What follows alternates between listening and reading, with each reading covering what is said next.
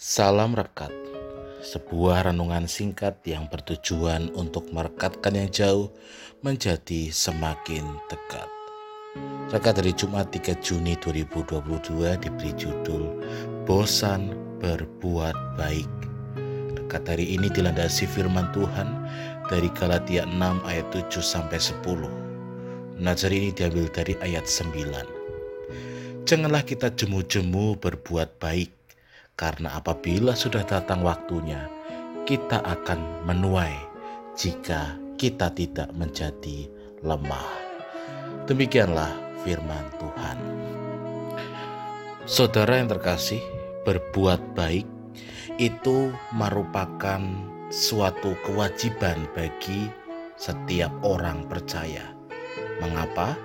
Karena pada dasarnya kita semua adalah orang-orang yang telah menerima kebaikan dari Tuhan. Maka dari itu, kita yang telah menerima kebaikan dari Tuhan diajak untuk dapat mengungkapkan syukur kita dengan cara apa? Dengan cara berbuat baik.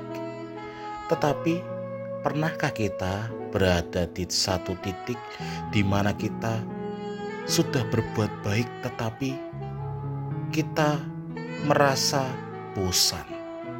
Kita merasa jemu ketika kita berbuat baik.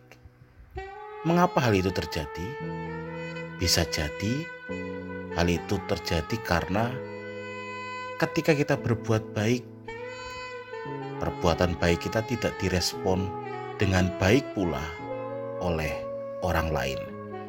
Pada akhirnya hal itu membuat kita bosan untuk berbuat baik. Namun, dalam firman Tuhan saat ini, memberikan peringatan kepada kita supaya kita jangan bosan, jangan jemu-jemu untuk berbuat baik.